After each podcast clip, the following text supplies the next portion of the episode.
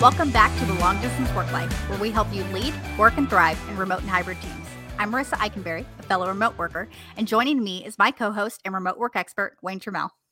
Hello. Hey, how are Welcome you doing? Wayne? aboard.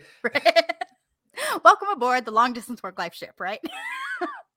so, today we're going to be talking about boundaries with your team members, with your boss, with people that you work with, whatever that work whatever that looks like. So, I wanted to start off Wayne because, you know, we have episodes all the time where we have a topic and you go on a rant and so it's my turn. I'm taking the reins. I'm sitting in the rant chair today. Excellent. I love this. Ranting. Very few people know ranting Marisa, and she is well worth the price of admission. So there's another story I'm going to say later, but I'm actually going to start with something different than what we had talked about right before we started the show. But I had a situation a couple weeks ago where email was treated like a synchronous form of communication, and it Ah. drove me absolutely up the wall.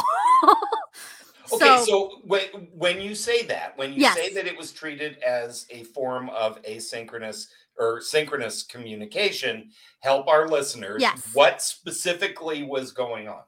So I volunteer with an organization. I will not name the organization because I also won't be with them much longer for this reason. But essentially, an email was sent to me after hours on a Friday. And at Monday at 8 a.m., well, they hadn't heard from me yet. So they contacted somebody else that knows me. Well, she didn't respond. And apparently also called me, but didn't leave a voicemail or a text message. So I couldn't respond to anything. Um, we've talked about this on a couple episodes before. I'm a recovering workaholic. like I I was so bad about boundaries when I first started. I worked all the time. I would I would respond to your email as long as I was awake. Like it was it was bad. It was really bad. And I have done everything in my power and and even more so in the last year to try and prevent that. And one of the things that I do is on Friday night I don't answer emails. I don't look at social media for 24 hours. Like, I don't look at anything until Monday morning. I don't care if it's my personal email. I don't care if it's my work email. I do not look at it at all. And unfortunately, this person sent me an email at 8:50 p.m. on a Friday and then wondered why I hadn't seen it by 8 a.m. Monday morning. Well, at first it was okay, it's fine. It's fine. Whatever. I'm mad, but it's fine. And then a couple days later, she sent another email, which I knew was coming. I just didn't know what time it was going to come. At like 4:35 in the afternoon. I end my day at four o'clock. I go hang out with my husband. I make dinner. We watch a movie, whatever. I don't look at my email at night. At 8:45 that evening, I get a text message. Well, you didn't respond to my email yet. I didn't know I even got it and there was just this idea that email was going to be used as this synchronous form of communication as this you know chat or text in a way that like we don't preach here and i've been very lucky to not have really experienced this very much in the last you know 9 years that i've worked here and i think there was just a moment of this goes against what we teach this goes against the boundaries that i have set this goes against everything we stand for. like I was ticked.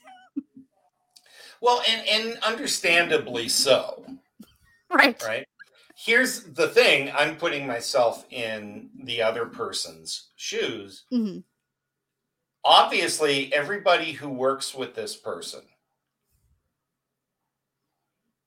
knows how she operates and has allowed this to happen. And by the way, many of them may have uh may operate in the same way. Right. Yeah, and this is not Right. somebody I'd ever worked with before. So this is a cultural behavior thing and the problem with human beings is we assume that our behavior or our position is the default until proven otherwise and that proof seldom comes in the form of gentle correction it usually comes in the form of conflict Right. right? So and so never answers my email. So and so is driving me crazy with text messages. We have what we have, and we're doing what we're doing, and we're communicating what we need to communicate. And our natural assumption even to the outside world, it looks like insane behavior. But the most insane behavior has a rational purpose and and reason for existing if you know what mm-hmm. that is right? What's going on in that person's mind. Right. And so mm-hmm. we've got somebody who behaves in a certain way has obviously not had this be a problem before. Which is so surprising to me but yes.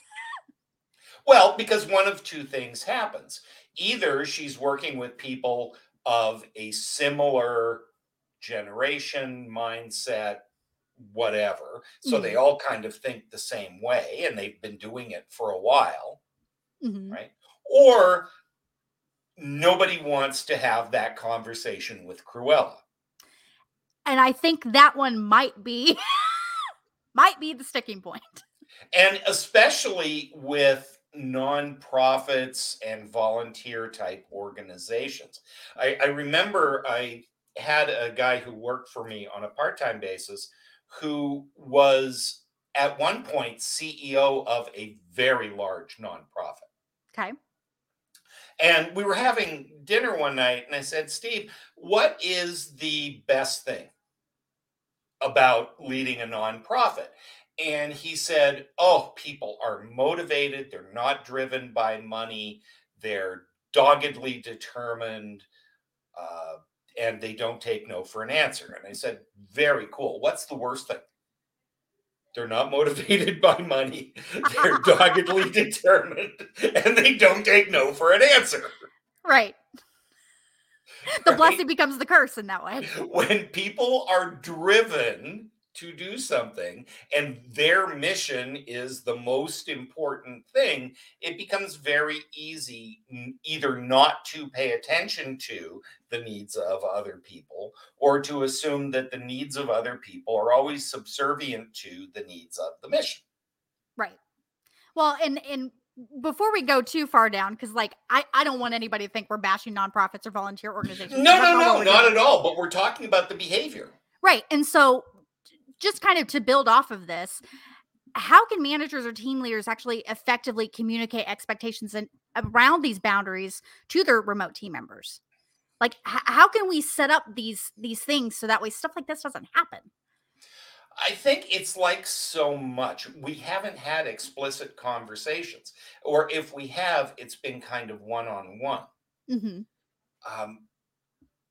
As a team, when you're coming together, when you're forming, storming, norming, all those lovely phrases about team construction and design, when you are coming together as a group, have you had the conversation uh, about when do you email and what are the expectations? What are uh, when do you text? When do you use your webcam? When do you not? Mhm.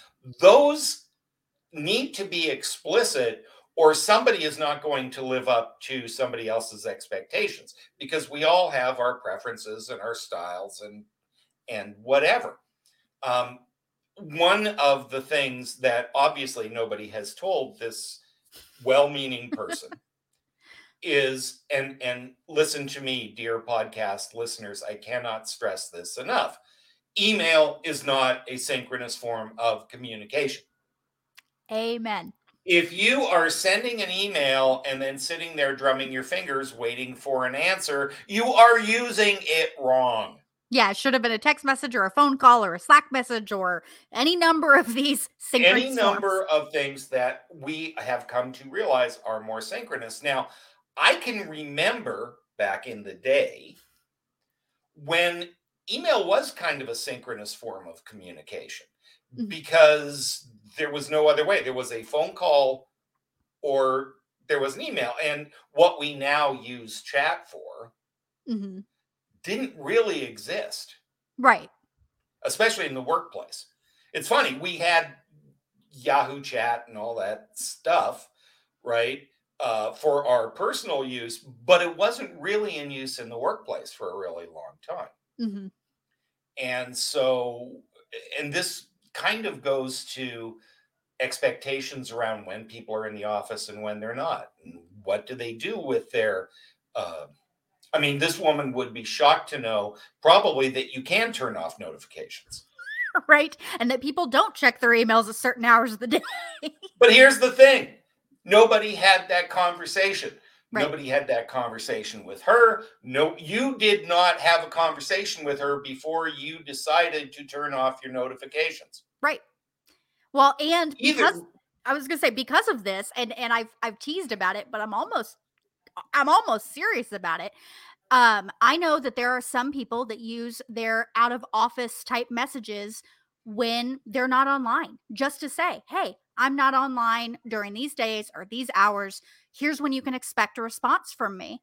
And up until last week, this has never been a problem for me, but I've almost considered adding one for this reason because there's a reason I'm not online during certain hours of the day and certain days of the week. And and people should feel like they're safe to do that. Well, a- absolutely. And so people I've seen people do some really interesting things. One is they actually set their out of office on their email when the day ends. Right. Like I've they have a too. standard out of office message that they do. I'm out of the office now. I'm back in at nine o'clock tomorrow morning. Talk to you then. Mhm. If it's an emergency, text me at. Of course.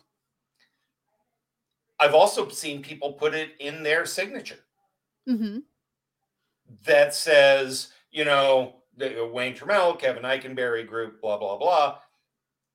In order to, you know, maintain work life balance, I will answer all emails first thing in the morning. Yeah, I've seen some similar ones that they don't say it quite like that, but they'll say I use email as a asynchronous form of communication. You can expect a response within 24 hours. Exactly. And at first blush, that A feels really formal and weird. It does. right? It's interesting. A lot of people do that with their work email. They've gotten better about that. What they don't do it with, and I'm bad about this, is their personal email. hmm I constantly forget to set out of office stuff on my personal email. Yeah, I mean, I do too. I just don't check it. Well, because you are a disciplined, highly intelligent human being and very aware. And it took me a long time to get there. And you weren't born that way. Yeah, amen. but this is this is the thing that Mhm. we talk about so often when there is not an explicit conversation when we have not set guidelines that everybody has agreed to it's the wild west everybody is going to respond the way that they respond Mhm. and they assume that that is the natural order of things it took me a long time to come to the very obvious realization that the world does not think like I do. Right. The day I learned that people don't communicate the same way I do, my mind was blown. I- was like, really? You don't do that? No, we don't, Wayne. You are a freak of nature, and you must understand how we mortals choose to deal with things. Yes. A- and so explicit conversations but and they don't have to be super formal. Um, there is a biblical admonition that says the first time you have a problem with somebody you let it slide. The second time you talk to that person the third time you take it to the authorities. You know this Right. is i i paraphrase. Uh, but that's kind of the thing right? The first time somebody does it you know, I, I'm a firm believer that once is happenstance, twice is coincidence, three times is enemy action. Right. And so anybody can get frustrated and stuff once. Oh, yeah. The second time, there is definitely a pattern developing here. By the third time, if you do not address it, you are in fact condoning it. Right. There is the pattern has been established. If you don't do anything to disrupt that pattern, it is going to continue. And uh, if it is going to continue, you have two options as human beings. One is to just get with the program and say, okay, when I'm dealing with Marisa, this is what I got to deal with. Right. The second thing is to get really angry and bitter and start gossiping and talking smack about Marisa. Until we finally have to have it out and deal with it. Mhm. I would prefer to do that in a civilized fashion. So to be able to say, hey, Marisa, and this is an important feedback thing for anybody. When you do X, Mhm. this is how it appears to me, or this is how it affects me. Yes. Be very specific. Not just what are you doing sending emails after 8:30? Right. Or I'm not going to answer emails that come in after it. I'm struggling with my work-life balance. I am trying to do this. And if it is really time sensitive, here's an alternative way to reach me. Yes. You have my phone number. Text me. That conversation needs to be explicit. As a manager, when you see people struggling with boundaries, Mhm. do not take advantage of it. Okay. I mean, it is really tempting. It's like, well, Marisa's going to be around anyway. I'll ask her this question because she's going to respond. You don't don't be that person. Okay, you don't want to take advantage of somebody's foibles like that. Uh, but when you're having your one-on-one, have that. Hey, I noticed that you're sending a lot of emails late at night. What's going on there? Well, I have FOMO. Well, it you know freaks me out to show up in the morning and I've got a 32 emails waiting for me and it stresses me out. So whatever the reason, Right. and there probably is one. Oh yeah. I need to know what that is so I can coach you, help you, let you know that it's okay. hmm Because a lot of times, and I, I know that I've said this before, but it is crucial. We as managers don't understand how our actions are interpreted. We know how we mean it. Like I say, if I send an email late at night just so it's off my plate and out of my head and I can get on with what I'm doing, my expectation is not that you're going to drop everything at some bizarre hour of the night or make the kids read themselves to bed so you can answer this question. Right. That was never my intention. But now I see how my actions impact you. We need to have a conversation about boundaries. Well, and to that point too, I mean, now there are so many other tools out there that will allow you to schedule an email. So that way it does reach them at a more reasonable hour. You can still get it out exactly when you're thinking about it, but it doesn't reach my inbox until 8 a.m. when I'm in the office. You know what's funny is about two months ago, there was a change to Outlook that I, you know, they update stuff all the time. I Of never course. thought about it. When I log on at seven in the morning, there is a little message in the upper left hand corner of my screen that says, You are outside normal working hours. Do you want to send this email or schedule it for later? That's fascinating. It's by default up in the upper left hand corner of your Outlook. See, I haven't seen that because I'm only ever looking at Outlook during work hours. That's And- fascinating. you know, the sun revolves around the Statue of Liberty, and so all business takes place in East Coast time. But that's just there. It's in pale blue font up at the top of your screen. And I actually have to, no, I mean to send it Yeah. now because it's 10 o'clock to the person I'm sending it to. Um, but that's kind of cool. Well, that- Slack does something similar. Yeah. You know, if if I'm sending you a message, you know, the fact that you're in a different time zone, it'll tell me it's 7 a.m. for Wayne right now. You know, and I can still choose to send that if I want, to, especially if I know you're already online. Um, and there are also things too where you know this person's in do not disturb right now. You can send it and they'll they'll get it, but do you want to ping them? I'm also going to tell you do not ping people unless it's an emergency. I've been pinged for crap before that I was like, this could have waited until tomorrow. you know what just occurred to me? Yes. it just occurred to me now, and we are running way, way Yeah. long, so forgive me. Um, when software engineers hmm are telling you you need to chill, Right. you need to chill. I was going to say, me as a tech person, like, I'm like, chill, put, put, shut off your notifications. Shut, It's clearly a big enough problem that it is worth addressing in the tool itself. That should tell you something. Right. And Set your boundaries. Yes. And I know that there's so many more things that we could talk about with boundaries. So we're definitely going to have to do another episode to talk about some of the other boundaries that you can set um, with other people. But for now, thank you so much, Wayne, for answering these questions. This was a blast. I can't wait to dive into more of this topic with you in the future. And for you, listener, thank you for listening to the Long Distance Work Life. For show notes, transcripts, and other resources, make sure to visit longdistanceworklife.com. If you haven't yet, subscribe to the podcast so you won't miss any future episodes. And while you're there, be sure to like and review. This helps us know what you love about our show.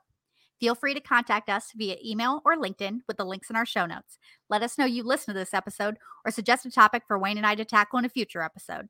And if you'd like to learn more about remote teams, order Wayne Turmel and Kevin Eikenberry's new book, The Long Distance Team. You can learn more about the book at longdistanceteambook.com. Thanks for joining us. And as Wayne likes to say, don't let the weasels get you down.